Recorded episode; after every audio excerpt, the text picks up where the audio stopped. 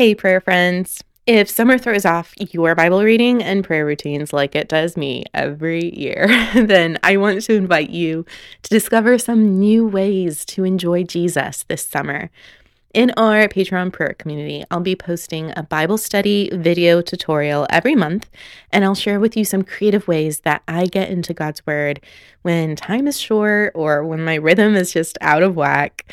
Because just because the season changes doesn't mean we can't continue resting in God's presence and feasting at his table. So if you'd like to join us, you can go to prayersofrest.com backslash Patreon or just click the link in the show notes to sign up. And I also want to tell you about a fun and flexible Bible study. It's perfect for summer. it's called He is Enough and it's my six week verse by verse study through the book of Colossians. It's kind of like a choose your own adventure because every day you get to pick either a short scripture snack or a longer inductive Bible study feast. So that's a snack or a feast, depending on how much time you have every day. You can also, in the book, find creative Bible study tips and weekly coloring pages and so much more, really just to help you stay consistent and flexible in your Bible study habit, especially during the summer. Like, man, that just, when I'm out of my routines, it's just so hard to stay consistent. So that's called He is Enough. Um, it's a Colossians Bible study. I wrote it, and you can find it wherever books are sold. And you can also find it in our online shop. Um, the link is in our show notes too. All right, these prayer episodes for the summer are a bit shorter than usual, but feel free to hit pause if you need more time to pray. And in case you're wondering, yes, this summer collection of prayers is based on the Prayers of Rest devotional.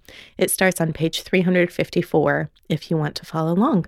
Now, let's get started.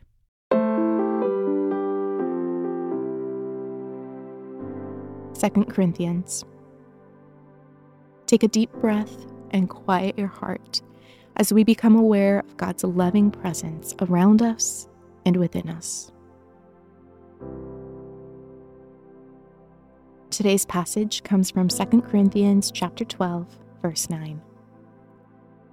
But he said to me, My grace is sufficient for you, for my power is perfected in weakness. Therefore, I will most gladly boast all the more about my weaknesses, so that Christ's power may reside in me. Recite God's goodness. How kind of you, Lord, to take the weak things of the world and to shame the strong.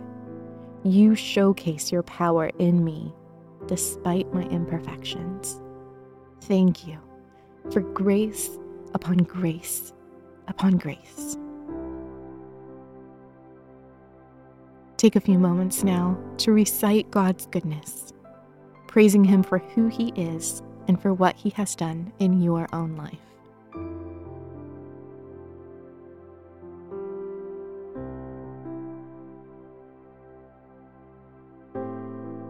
Express your neediness.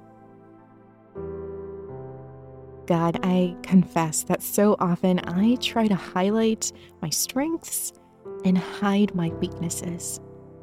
There's so much I want to change about myself, so many ways I want to improve, but on my own, I am powerless to change. So I surrender these weaknesses to you. May your power be on full display in my life as you transform me into the image of Jesus Christ.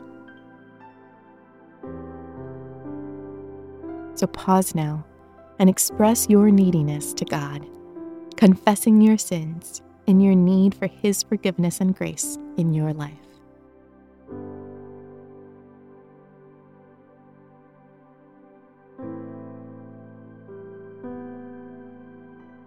Seek His stillness. In the next few moments, bring to mind those weaknesses that most frustrate you and surrender them into God's powerful hands. Then rest quietly in His loving presence.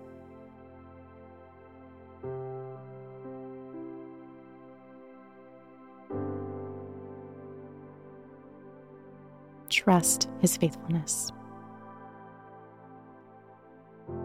Oh, Lord Jesus, it's never been about me, has it?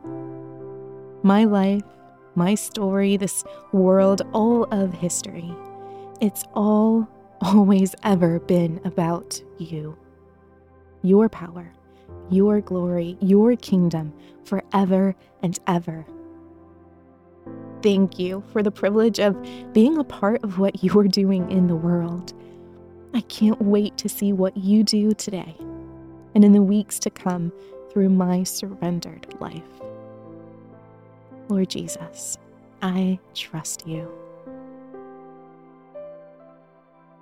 So take time now to declare your trust in God's faithfulness, that He is who He said He is, and He will do what He said He will do in the world and in your life too.